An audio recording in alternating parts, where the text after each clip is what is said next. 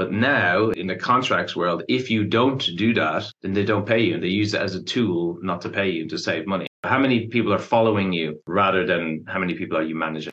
Do you help guys write their contract for when they submit bids, or do you just review them? Hey, just quickly, you'll notice that we don't do any ads or take any sponsorships, and we want to keep it that way. We want you to be able to just come in, get what you want, and then go. In saying that, though, podcasts tend to grow via word of mouth. So if you could just use your thumb, click the three dots, share it to your friends, uh, anyone who's in the construction industry, so they can get useful, helpful advice, so they can ultimately make more money and stay in business over the long term. And I will love you till the end. Take it easy. Hey, construction legends. This is part two of my podcast with Ron Nussbaum from Construction Champions. If you missed the previous episode, please go back and listen to part one. But once again, I'm Cian Brennan, your host. I'm the CEO and founder of Quantum Contract Solutions. In this episode, Ron and I pick up where we left off and we chat about why you would bother negotiating something at all. Um, do you understand the difference or importance between being in construction and being in the business of construction? Do you know how to scale your business? We chat about how to do this successfully. Contract negotiations is not a, a PM side hustle. Contract management is not something PMs should be doing in addition to what they are normally doing. And are you allocating your efforts correctly. So that's it. Enjoy, and I'll chat to you in the next one.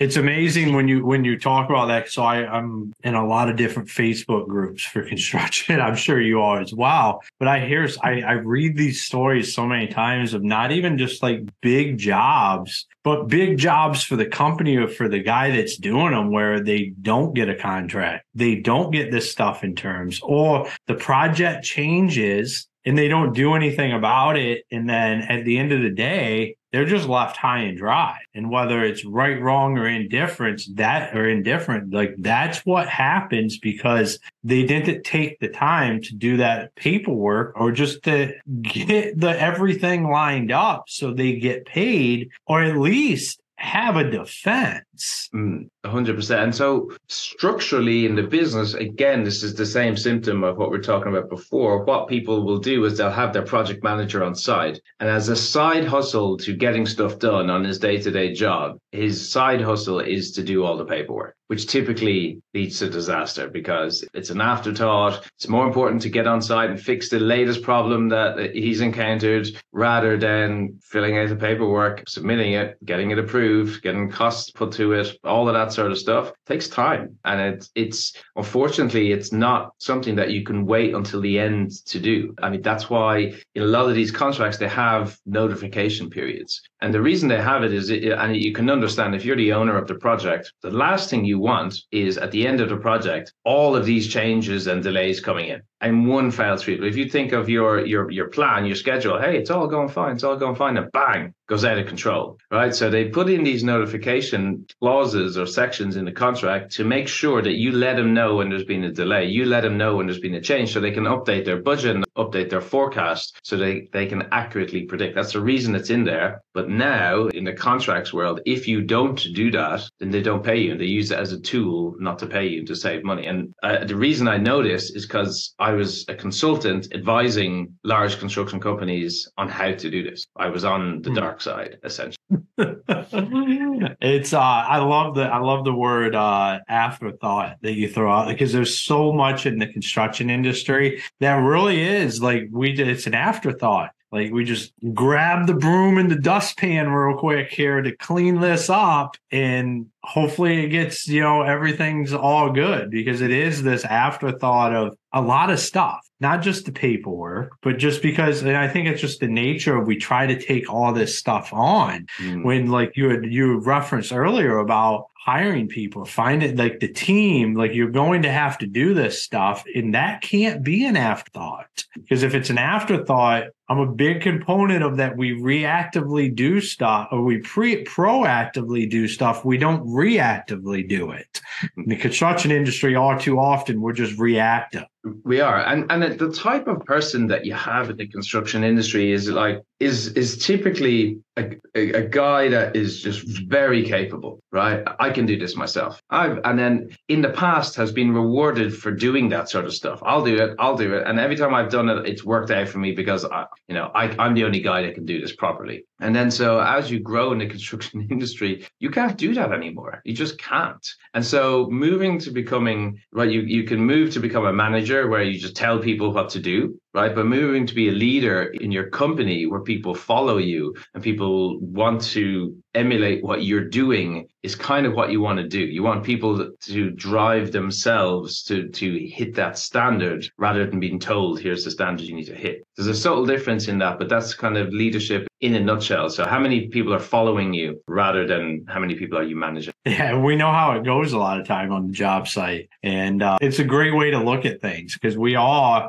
just very capable and will always rewarded for that. It is an industry that will reward you for just being the guy that gets shit done. And that will only get you so far before it starts to become an issue. And, and it's hard because it's, it's almost not fair because you're you're putting in the effort, and so the effort is just in the wrong places now. And so you know, instead of spending your time you know doing the work, it's spending your time developing training plans for your key people. It's having incentive plans. It's designing systems and processes for your company, which is different to what you've been doing. It's a different it's a different hard, right? The original hard was, you know, hard physically almost, but now the hard is, oh, I have to do all of this kind of business stuff. That's the hard stuff. And sometimes you can just put your hands up and say, you know what? That's that's just not me. And that's fine. There's a lot of really smart CEOs. I believe the the Shopify CEO, sorry, not the Shop, the Shopify founder. So everyone knows, most people know Shopify at this stage. Of a huge internet mm-hmm. company. Just, he's not the CEO. He works. He's the head of product because he's like, well, can't do that leading stuff. Just it's not it's not me, and I couldn't be bothered doing all the stuff that goes with that. And so I'm just going to concentrate on this part of my business, and that's a totally fine solution too. But you just got to recognize that within yourself. If you can't do that, it needs to be done in the company, regardless of whether you want, want to do it or not. And so, how can you get it done? And as an entrepreneur, yeah. the asking yourself that question, how can I do this, is a great question. So,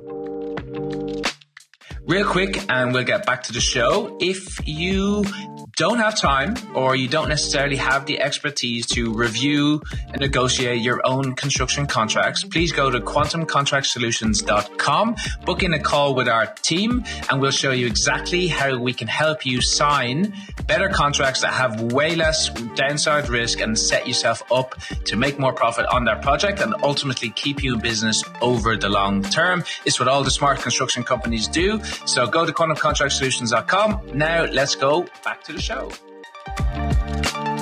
Yeah, I mean, I can totally relate with being that guy that I can look back and I remember my transition from being that person that just gets everything done to moving into that leadership role and wrapping my mind around this. It came with reading a lot of books and having an understanding. Matt Hancock, who was on here a few episodes ago, and he talked about leaving your boots at home. And I, I because I used to be the guy that I knew what I needed to get done. And then once I had that done, I would be like, well, I would just because you got like a checklist of issues that's happening out in the field, and I'd just be like, here's the biggest one. I'm just going to go handle this on my way home, and I'd just be like, hey guys, I'll be out there at this time. We'll get it done. Just do whatever you can to get around it, and then I'll handle it when I get there. And it wasn't until I just started or just stopped. It wasn't start. I just started stopping that there was started to become progress where it is, hey, I can't get out there. You guys are gonna have to figure it out. I know you guys are capable. I've taught you, you you've learned how to do this. Just get it done. Like I mm-hmm. can't come out there. And then that's where growth starts to happen. And then they can get it done. And then it excites them that they can get it done instead of watching you come out, which is almost demoralizing when you're looking at guys that typically the same thing, just get things done. Mm-hmm. You have to come out and do it for them. It has, it, it's a, it's a huge transformation that starts to happen within your business when you can sit back and accept that and grow into that leader. Yeah, 100%. And then your employees get the satisfaction, work satisfaction of, of being the guy that that gets stuff done right? Because that's what that's what mm-hmm. they want to do now, right? They want to get stuff done. So you're giving them the rein or the the slack essentially to allow them to get stuff done. So they could they're coming home from work thinking, I got this, this, this, this, this done, and they're delighted with themselves. It's kind of like the you know email inbox management, right? I'm sure we've all dealt with this. Let's just say you've got you've got five things to do today, and you're like, I know that these are five important things to do, and then you go in and you sit down at your desk, you got your emails, and all of a sudden you start doing stuff that you didn't want to do, responding to stuff that you didn't want to do, and then the five things that you wanted to get done didn't happen. So it's like stop and do that. Don't open your emails. Get the five things done, the important things that are going to drive your business forward, and then let's have a look at the emails. I love it, man. I love it. Great, great conversation today. It has been absolutely a blast having you on the show. And I thank you for taking the time to be on the show today. Yeah, my absolute pleasure, Ron. So, for all the construction champions listening out there, if they wanted to follow you, talk to you, learn more about what you do, what's the best place for them to do that? Or where do they find you? So, if you listen to podcasts, in the podcast, you can Spotify or you can Apple, whatever the right terminology is, you can search uh, Construction Secrets or my name, Cian Brennan, C I A N Brennan, or on YouTube. And what we have that is quite useful, I think, is on YouTube, there's a playlist on the YouTube channel. And on that playlist, there's 16 videos explaining everything you need to know on how to negotiate your contracts. All the big risky items, the big three that are the most important things that you need to be looking at. And so if you want to do it yourself, that's the best way to do it. If not, you can go to quantumcontractsolutions.com, check that out. And if we can help you, we will. I do have a question about that because I know some listeners might be do you help guys write their contract for when they submit bids or do you just review them? We review a contract that you have been given. Now let me Okay. tell you that's a that's a that's a common question, it's a good question, but what happens most of the time is